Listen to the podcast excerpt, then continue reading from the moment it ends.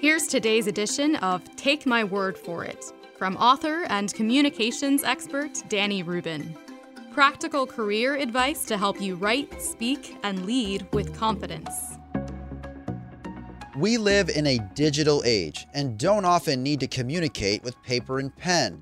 That means we cherish handwritten notes in which people offer their thanks, condolences, or congratulations. We save the notes at our desks or file them in a special drawer. We do not throw them out.